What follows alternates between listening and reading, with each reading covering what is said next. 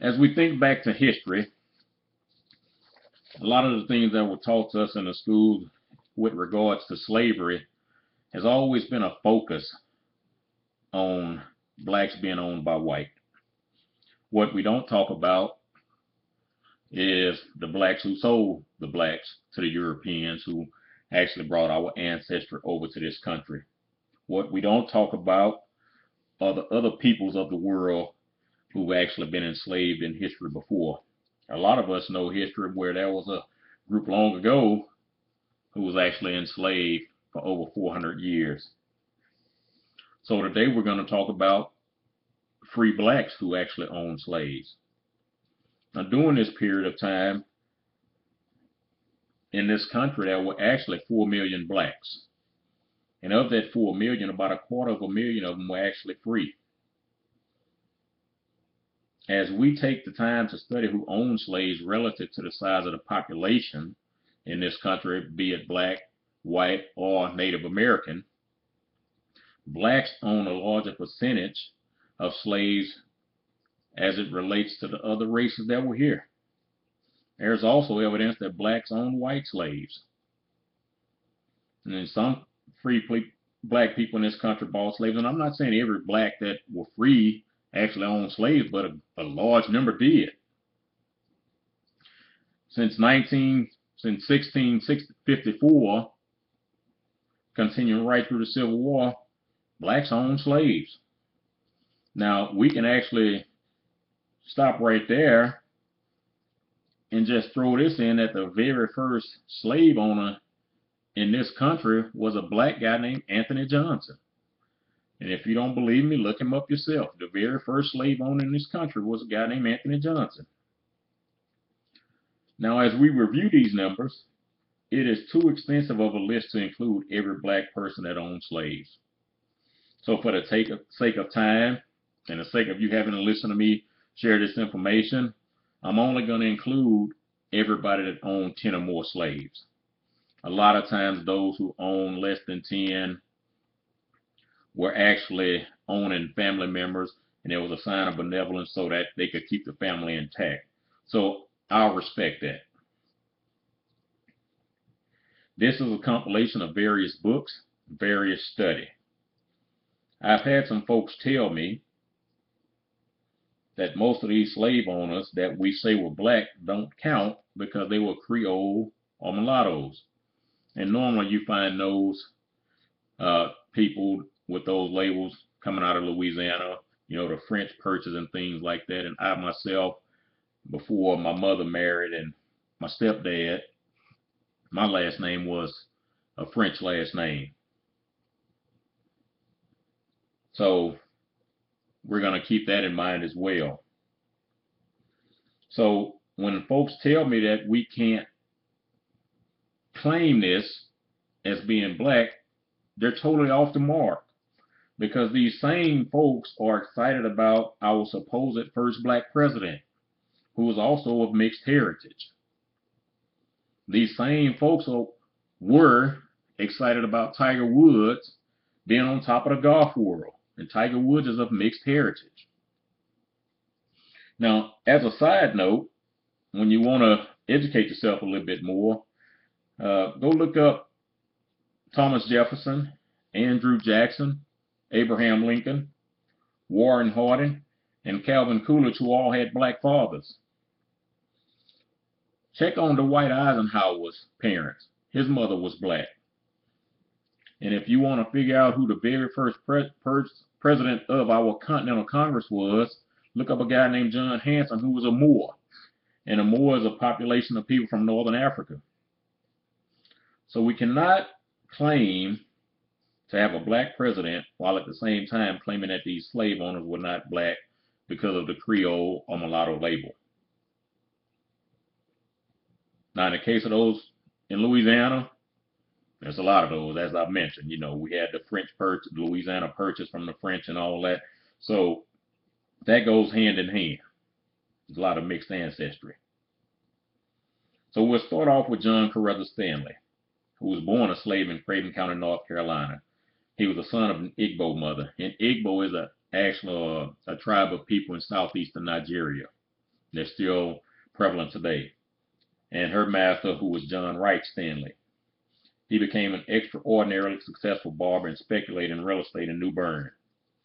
As Lawrence Schweninger points out in Black Property Owners in the South, by the early 1820s, Stanley owned three plantations and 163 slaves, and even hired three white overseers to manage his property.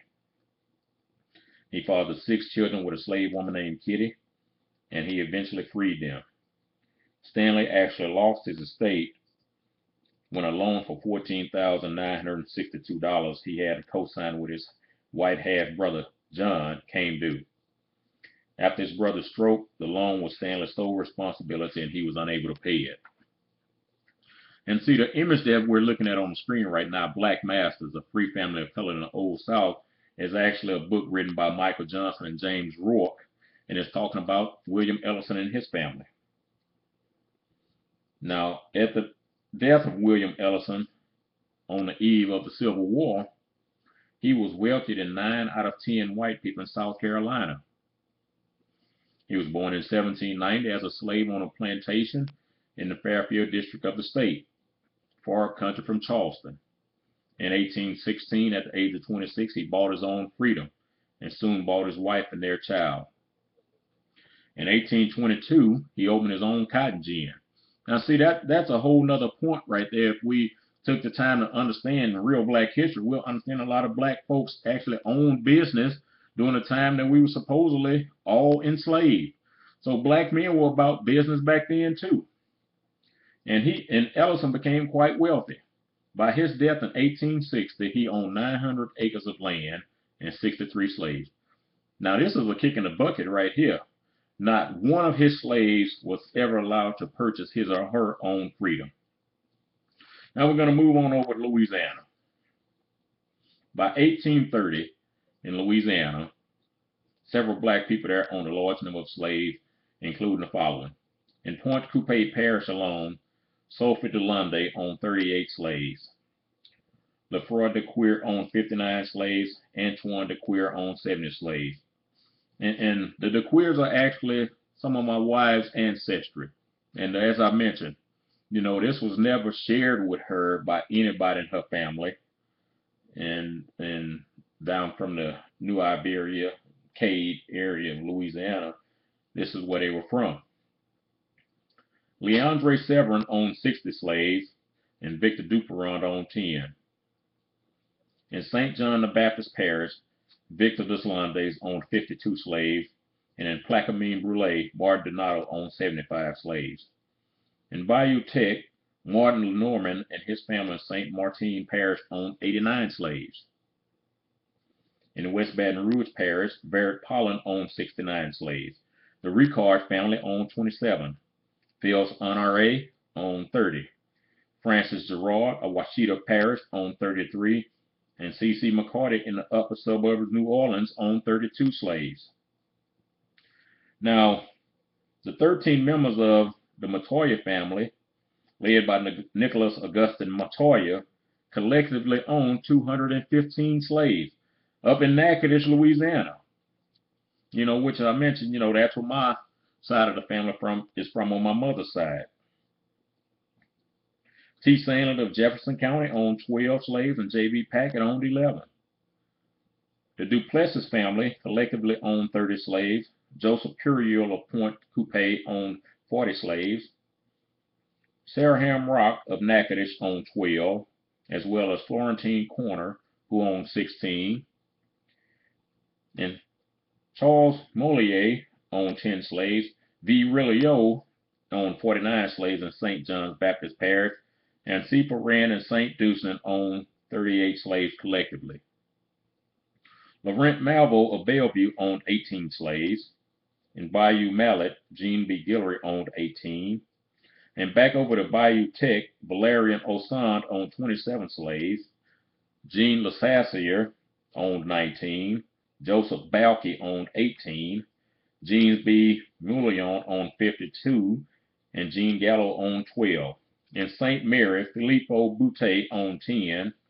And back to the upper suburbs of New Orleans, Louise de Vivier owned 17 slaves. Sanit Grand Maison owned 13.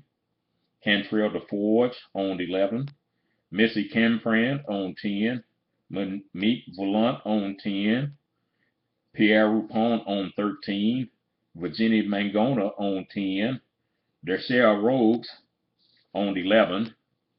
Genevieve Rigobert owned 16. Rose Lenoy owned 13. Desiree Athanase owned 11. Daniel Duperrier owned 10. Gabriel Mothalos owned 11. Louise Vavant owned 10. Eulalie Mandeville owned 13. M. Dupai owned 11. Constance Rivera owned 17. Caroline Miller owned 13. Pierre Saint Amand owned 17. Lord Piaro owned 13. Wid Duvalon owned 10. And Cecil Marcow owned 10. Now we move on uh, to down in Iberville Parish where Antoine Dubuclet and his wife Claire Pollard owned more than 70 slaves when they were married. According to Thomas Clarkin, by 1864, in the midst of the Civil War, they actually owned 100 slaves, worth $94,700. Now, 1864, and their worth is $94,700. I haven't put the math figures to that, but it will be a substantial fee today, so it was very substantial back then. And if we go by the standards that money actually increases, well, doubles every 10 years, it's supposed to double every 10 years on everything except our salaries. That's a whole lot of money. And during Reconstruction, he became the state's first black treasurer serving from 1868 to 1878. Now, Andrew Durnford was a sugar planter and a physician who owned the St. Rosalie Plantation, 33 miles south of New Orleans. And say 33 miles of New Orleans, so you're probably looking at somewhere like Morgan City, Thibodaux, Houma, somewhere around in there, uh, or headed that way at least. In the late 1820s, David O. Whitten tells us he paid $7,000 for seven male slaves, five females, and two children. He traveled all the way to Virginia in the 1830s and purchased 24 more. See, it was all about business. You know, it wasn't about people, it was about business and economics. Now, I never said it was right. You know, don't don't make that mistake. I never said it was right. I don't believe enslaving anybody is right. But it was a system of economics. Eventually, Durnford would own 77 slaves.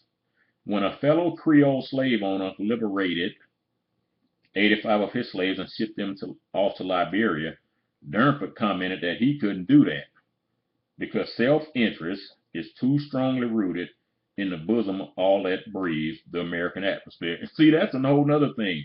You know, we complain about all the ills of America, but we American when it's to our benefit. the wealthiest black person in Charleston, South Carolina in 1860 was Maria Weston, who owned 14 slaves and property valued at more than $40,000 at a time when the average white man earned about $100 a year. That's amazing, isn't it? Now, even though she was the wealthiest, she didn't own the most, she didn't own the largest amount of slaves. The city's largest slaveholders were a guy named Justice Angel and Mistress El Horry. Both of them owned 84 slaves each.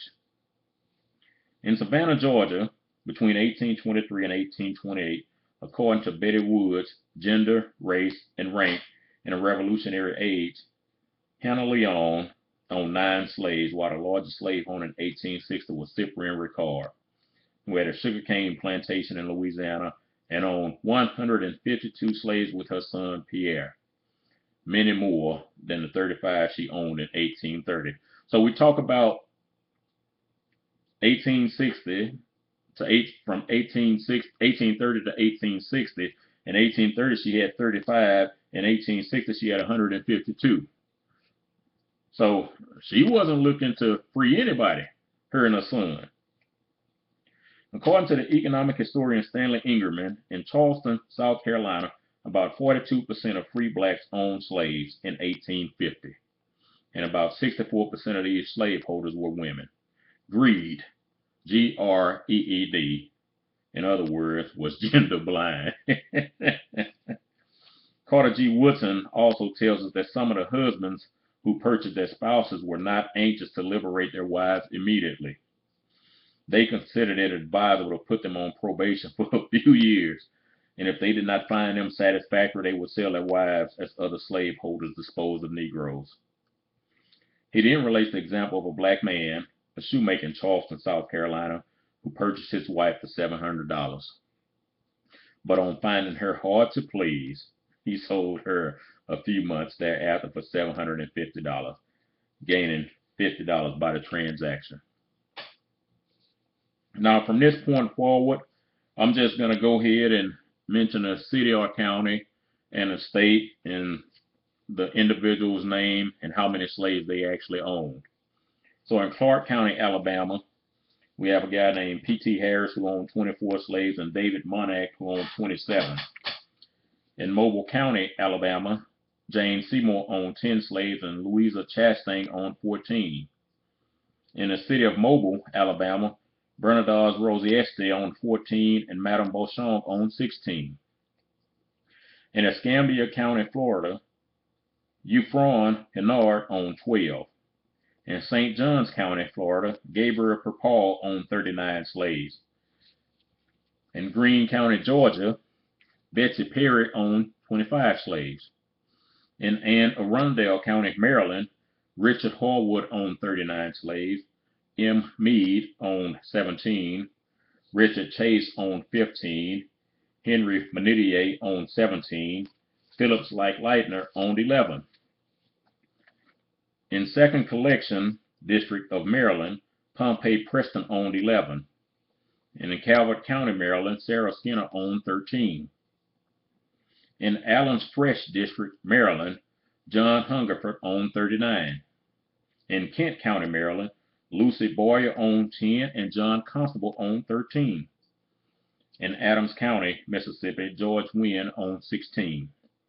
In Hancock County, Mississippi, William Perkins owned 17.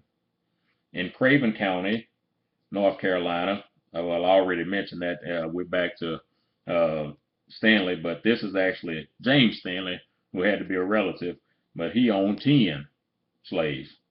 In the town of New Bern, North Carolina, Dona Mumford owned 10. In Bladen County, North Carolina, Gooden Bowen owned 44 slaves. In Martin County, North Carolina, John Cricklund owned 24 slaves. In Nash County, North Carolina, Humphrey Revel owned 14 slaves. In the town of Fayetteville, North Carolina, Charles Mallet owned 36 slaves. In New Hanover County, North Carolina, John Walker owned 44 slaves. In Beaufort County, South Carolina, Alexander Brown owned 15 slaves. In Christ Church, South Carolina, the Venning family owned 37 slaves and John Laguerre owned 12 slaves. In St. Stephen's, South Carolina, Jenny Wilson owned 16 uh, St. Thomas and St. Denis, South Carolina, I'm pretty sure these counties overlap with one another. That's why they were actually included together. Uh, Robert Collins owned 11 slaves, Thomas Capers owned 11, and Daniel Warren owned 41. In the city of Charleston, Ward number 1, South Carolina, Samuel Walker owned 24 slaves. Amaretta Best owned 12. Polydor Morrison owned 14, and Jane Mitchell owned 15 in the city of Charleston, Ward number 2, South Carolina. Thomas Ingalls owned 11. Eleanor Cotton and Sarah Holmes each owned 12. Sally Middleton owned 16. Kazar Wright owned 14. John C. owned 22. And Camilla Johnson owned 16. In the city of Charleston, Ward number 3 of South Carolina. Edward Bateman owned 12. Martha Allen and Sandy Magwood owned 12. Mary Fenwick owned 11. Frank Crowley owned 13. Lydia Burney owned 41. Jane Drayton owned 17. Peggy Whitehart and Mary Watts owned 10. Elizabeth Henson owned 15. And Dolly Laguerre owned 14. In the city of Charleston, Ward number 4 of South Carolina, Julietta Cantor owned 14. Angeline Smith, Thomas Cochran, and Catherine Anderson each own 12 apiece. Ann Mitchell, Samuel McCall, and Sarah Shaw each owned 10, and Mary Yeadon owned 11. In Charleston Neck, South Carolina, Susan Vesey owned 10, as well as Betty Robinson and Polly Brown, who each owned 10. Mary Wrighton and Mary Dees owned 12. Betty Inglesby owned 11. Anthony Deal, Peter Wall, Ann Wilson, Thomas Strobel, Cuffy Alston, Benjamin Dallas, all owned 13 slaves each. James Bell, Martha Jackson, Nancy Tucker, Will Pryor, Hager Johnston, Ann Williams, Martha Gilchrist, Flora Philbin, Diana Creighton, Jane Talley, Phoebe Cross, Nancy Tucker, and Reuben Small each owned 11 slaves. Rebecca Cordes, Eliza Franklin, Betsy McIntosh, Jeremiah Jones, John Garden, Peter Parlar, Thomas Cowan, Susan Laguerre, Jacob Edward, Mary Busby, Peggy Cripps, Mary Payne, Mary Ann Pope, Ann Belmore, and Sylvia Wilson each owned 10 slaves. Joe Pole, Mary McReady, Elizabeth Lee, Rachel Glenn, Betty Rosenberg, A.W. Foster, Jane Matthews, and John Jerby each owned 14 slaves. And to round off Charleston Neck, South Carolina, Hannah Solomon owned 20 slaves. Now we move over to St. James Goose Creek, South Carolina, where Charles Tennant owned 38 slaves and Henry Holmes and John Bell each owned 12. In St. Bartholomew's Parish of South Carolina, Margaret Stock owned 46 slaves and Ephraim Seabrook owned 44. In St. Paul's Parish, South Carolina, Jane Logan owned 16 and Daniel Postel owned 11. In Williamson County, Tennessee, Gamble Brooks owned 11. In Cumberland County, Virginia, William Daniel owned 32. In Gloucester County, Virginia, James Gregory owned 13. In Eastern District, Virginia, John Pierce owned 18. In Greensville County, Virginia, David Watkins owned 11. In Hanover County, Virginia, William Brockenbrough owned 46. In the city of Richmond, Virginia, Curtis Carter owned 22, and Philip Haxell owned 18.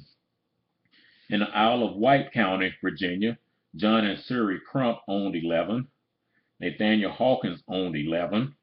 And Benjamin O. Taylor owned 71. In New Kent County, Virginia, Thomas Hogarth owned 15. In Prince Edward County, Virginia, Thomas Martin owned 45. In Stafford County, Virginia, Abra Howard owned 11, and Littleton Walker owned 28. So as we look at that list of black slave owners, that's a pretty extensive list. And a lot of that information has actually been hidden from us. Now that that's not all of them. Those are actually the slave owners that actually lived on the property with the slaves. At a later date, I'll release another talk talking about the slaves, the slaveholders that actually are what we would consider absentee slave owners, which means, you know, they weren't living on a property and they had overseers and other folks to manage their property for them.